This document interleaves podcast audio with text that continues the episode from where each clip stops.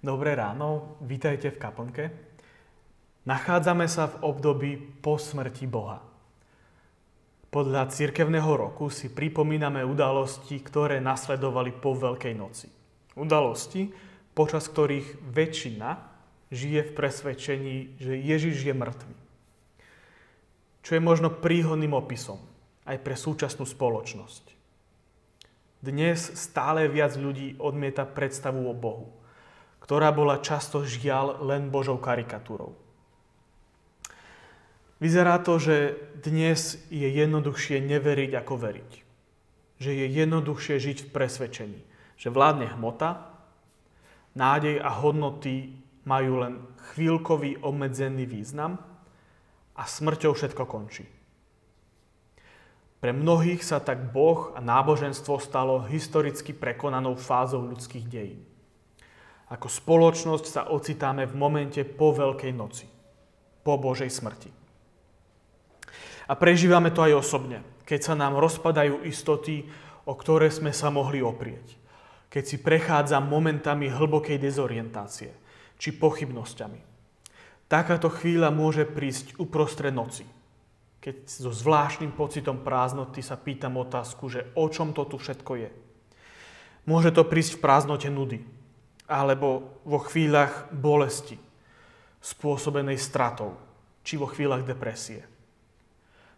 Chaos nás otvára otázku po tom, že čo vôbec existencia znamená, aký má zmysel. A táto dezilúzia zo samotného života je náš osobný moment po smrti Boha. Ako teda dnes hovoriť o viere, v to, že život má hĺbší zmysel?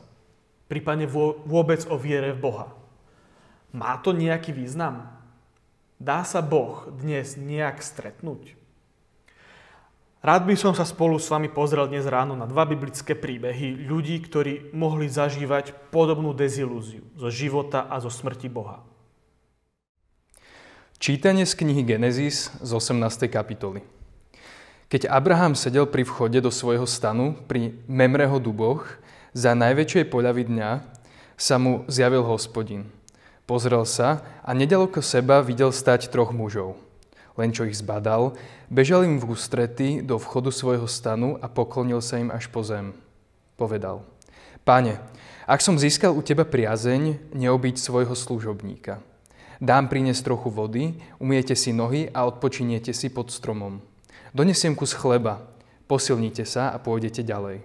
Veď preto ste zabočili k svojmu služobníkovi. Oni povedali: Urob, ako vravíš. Čítanie z Evanjelia Lukáša z 23. kapitoly. V ten istý deň dvaja z učeníkov išli do dediny zvanej Emauzy a rozprávali sa navzájom o všetkom, čo sa udialo. Ako sa tak zhovárali a vzájomne dohadovali, priblížil sa k ním sám Ježiš a šiel s nimi. Ich oči boli zastreté, aby ho nespoznali. A počnúc od Mojžiša a od všetkých prorokov, vykladal im, čo sa na neho vzťahovalo vo všetkých písmach. Tak sa priblížil k dedine, do ktorej sa uberali, a on sa tváril, že ide ďalej. Ale oni na neho naliehali: Zostaň s nami, lebo sa zvečerieva a deň sa už schýlil. Vošiel teda, aby zostal s nimi. Keď s nimi zasadol k stolu, vzal chlieb, dobrorečil, lámal a podával im. V tom sa im otvorili oči a spoznali ho. Ale on im zmizol. Tu si povedali: Či nehorelo naše srdce, keď sa s nami cestou rozprával a vysvetľoval nám písma? A ešte v tú hodinu vstali a vrátili sa do Jeruzalema. Čítanie z Evanjelia Matúša z 25. kapitoly. Potom kráľ povie tým po pravici: Poďte, požehnaní môjho otca, zaujmite kráľovstvo, ktoré je vám pripravené od založenia sveta. Lebo som bol hladný a dali ste mi najesť, bol som smedný a dali ste mi napiť. Prišiel som ako cudzinec a prichylili ste ma. Bol som nahý a priodeli ste ma. Bol som chorý a navštívili ste ma. Bol som vo väzení a prišli ste za mnou. Lebo čokoľvek ste urobili jednému z týchto mojich najmenších bratov, dnes ste urobili. Kniha Genesis rozpráva príbehy o praotcoch Izraela. A cez tieto príbehy sa tak snaží odpovedať na otázku, že v čom je identita Izraela špecifická. Optika, ktorú ponúka, je v tom mene Izrael. to podľa týchto príbehov znamená ten, čo zápasí s Bohom. Čo to však znamená zápasiť s Bohom? Zdá sa mi, že to je otázka podobná tej, ktorú sme si položili na úvode. Čo to znamená zápasiť o zmysluplný život? V čítanom texte sa stretávame s právcom Abrahamom, ktorý o špecifický zmysel zápasí veľkú časť svojho života. A to aj fyzicky, aj duchovne. A to je snaha o získanie potomka. Cesta za týmto cieľom je však dlho neúspešná. Abraham sa vo svojej starobe môže cítiť, že zmysel, za ktorým šiel, Boh, ktorého nasledoval, ho opustil. V tomto texte Abraham sedí pri vchode stanu pod dubom za najväčšej páľavy dňa. Autor úvodom tejto perikopy zdôrazňuje nečakanosť tohto stretnutia. Na poludnie sa totiž v krajoch na okraj púšte nič nerobí. Nepracuje sa, neoslavuje sa a rozhodne sa nechodí na sociálne návštevy. Človek si sadne a čaká, kým horúčava prejde. Čo je situácia podobná aj tej našej v čase pandémie. Na návštevy nechodíme, väčšinu chvíľ trávime doma a čakáme, kým vlny pandémie prejdú. Naplnenie Abrahamových životných túžob po dieťati. Naplnenie zmyslu života prichádza v tomto čase. Momenty, v ktorých je pochybujúci konfrontovaný so zmyslom, či s Bohom, niekedy prichádzajú takto. Nečakanie. Abraham sa však príchodom pocestných ocita v náročnej situácii. Čelí vnútornému chaosu, spôsobenom nevedomosťou. Sú to mierumilovní pocestní? Alebo je to predvoj nájazdníkov, čo ich prišli vydrancovať? Sú to poslovia od jeho synovca Lóta? Či sú to únoscovia, čo by jeho a jeho rodinu radi predali do otroctva? Má sa k nim správať nepriateľsky alebo pohostinne? Abraham sa rozhodne pre tú riskantnejšiu cestu a privíta týchto cudzincov. Zápas o zmysel alebo zápas o stretnutie s Bohom ide ruka v ruke s pohostinnosťou. Abraham je pohostinne otvorený k tomu inému. A vďaka pohostinnosti je zmysel jeho života naplnený. Príbeh Abrahamovej pohostinnosti sa neskôr stáva dokonca základným príbehom pre etiku judaizmu. Etiku, ktorá hovorí, že sa musíme starať o vdovu, sírotu a cudzinca. Lebo tak, ako Abraham v cudzincovi nevedomky pohostil božského hostia, tak aj my sme volaní k pohostinnosti, lebo kto vie, komu to nakoniec vlastne otvoríme svoj dom. Musím však povedať, že takýto pohľad môže navádzať k nesprávnemu chápaniu života a viery. A to, že keď sa zachovám správne, keď pohostím, tak dostanem za to dobrý život.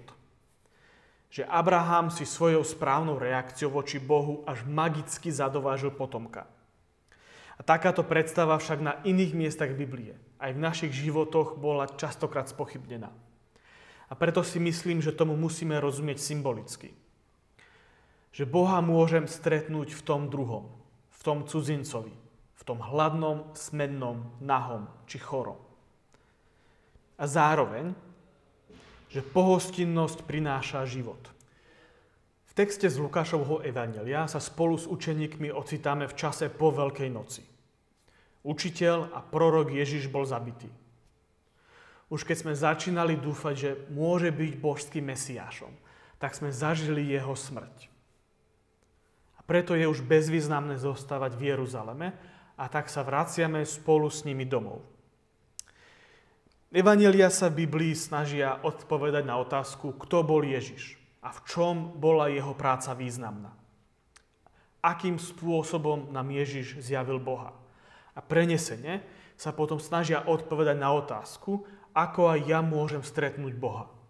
Čo sú tie charakteristiky ľudského vnútra, ktoré mi umožnia vidieť zmysel aj z očí v oči hlbokej životnej dezorientácii a pochybnostiam. V texte, ktorý sme čítali, Ježiš prichádza podobne ako Boh v tom prvom texte. Ako cudzinec. Náhodný pocestník, ktorý sa púšťa do rozhovoru s učeníkmi. A rozhovor to bol znamenitý. Ak by si tento cudzinec prisadol ku nám, keď sedíme s priateľmi pri osviežujúcom nápoji, tak by to bol strhujúci rozhovor. Príbehy, ktoré by poznal, to, ako interpretuje historické a filozofické poznatky, by spôsobili, že by úplne zaujal našu pozornosť. A čas by nám zbehol ako voda. Napriek tomu, pri kase by sme sa rozlúčili. A aj v tomto príbehu tento cudzinec chce pokračovať vo svojej ceste. Avšak nočné opustené cesty v provincii na okraji ríše boli nebezpečné miesto. Riziko prepadu s bojníkmi bolo vysoké. Pozvať ho k sebe domov? Avšak čo ak tento cudzinec sám je s bojníkom? S bojníkom, ktorý vie len pekne rozprávať. Vidíme tu moment podobný ako pri Abrahamovi. Nechať ho odísť alebo pozvať. Ostať len na rovine debaty alebo aj pohostiť. Učeníci si volia riskantnejšiu možnosť. Pozývajú ho domov a delia sa s ním o svoje jedlo. A tu, kde sú otvorení poslúžiť cudzincovi, sa stretávajú s Bohom. Ochota pohostinnosti otvára oči takým spôsobom, že v tom druhom sa dá vidieť Boh. A to práve aj ten Boh, ktorého sme videli zomierať. Ako teda podľa týchto príbehov hovoriť o viere v to, že život a spiritualita má hĺbší zmysel?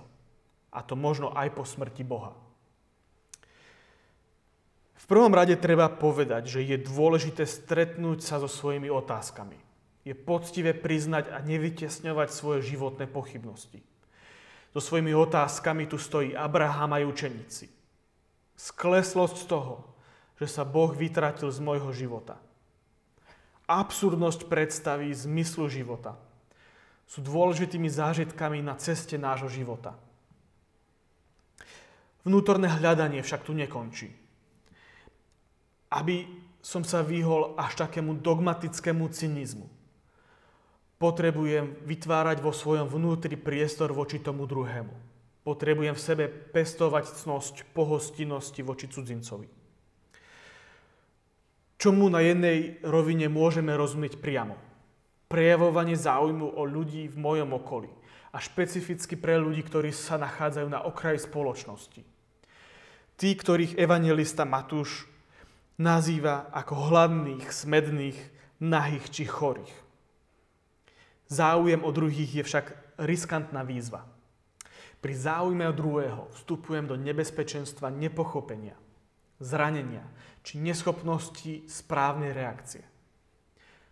Napriek tomu hľadanie zmyslu a hľadanie Boha vedie k pohostinnosti voči druhým ľuďom. Lebo práve v cudzincovi, práve v tom hladnom, sa zjavuje Boh samotný. Na druhej rovine tomu môžeme rozumieť symbolicky.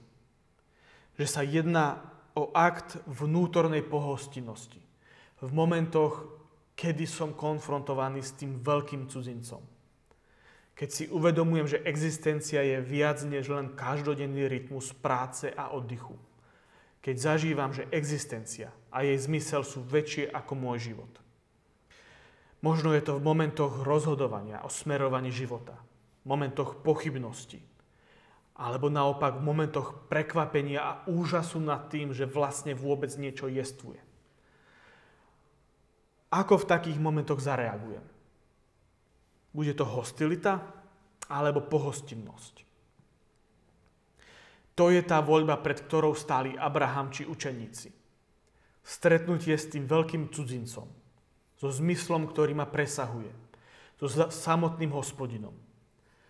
Aj vtedy môžem zareagovať vo svojom vnútri hostilne, odmietajúco. Alebo ponúknem priestor a pohostím tohto transcendentného cudzinca. Tu voľbu skrýva aj hĺbka nášho jazyka. Slova hostilita a pohostinnosť majú rovnaký slovný základ. Latinské slovíčko hostis sa prekladá práve ako cudzinec a nesie v sebe potenciál, že sa v konkrétnych situáciách z neho stane hostilita alebo schopnosť usporiadať hostinu pre toho druhého. Je to moment voľby, z ktorého môže vzísť rozdielna reakcia. A toto porozumenie, ktoré máme ukryté v jazyku, korešponduje práve s textami, ktoré sme čítali. Vo chvíľach kríz, či vo chvíľach úžasu, sme postavení pred túto voľbu. Vtedy, keď našou odpoveďou na nečakané stretnutie s týmto veľkým cudzincom bude srdce pripravené pohostiť, vtedy môžeme snáď stretnúť Boha. A to aj toho, ktorého sme videli zomierať. Drahý Bože, premieňaj nás v ľudí, ktorí sú otvorení a pripravení prejaviť záujem o druhých. Dávaj nám odvahu vstupovať do risku vzťahov a zároveň sa nám v týchto druhých ľuďoch zjavuj. Tvor v nás srdce, ktoré je pripravené stretnúť Teba, Hospodine, toho veľkého cudzinca, a Teba, Kriste, toho Boha, ktorý sa zjavuješ aj po svojej smrti. Amen.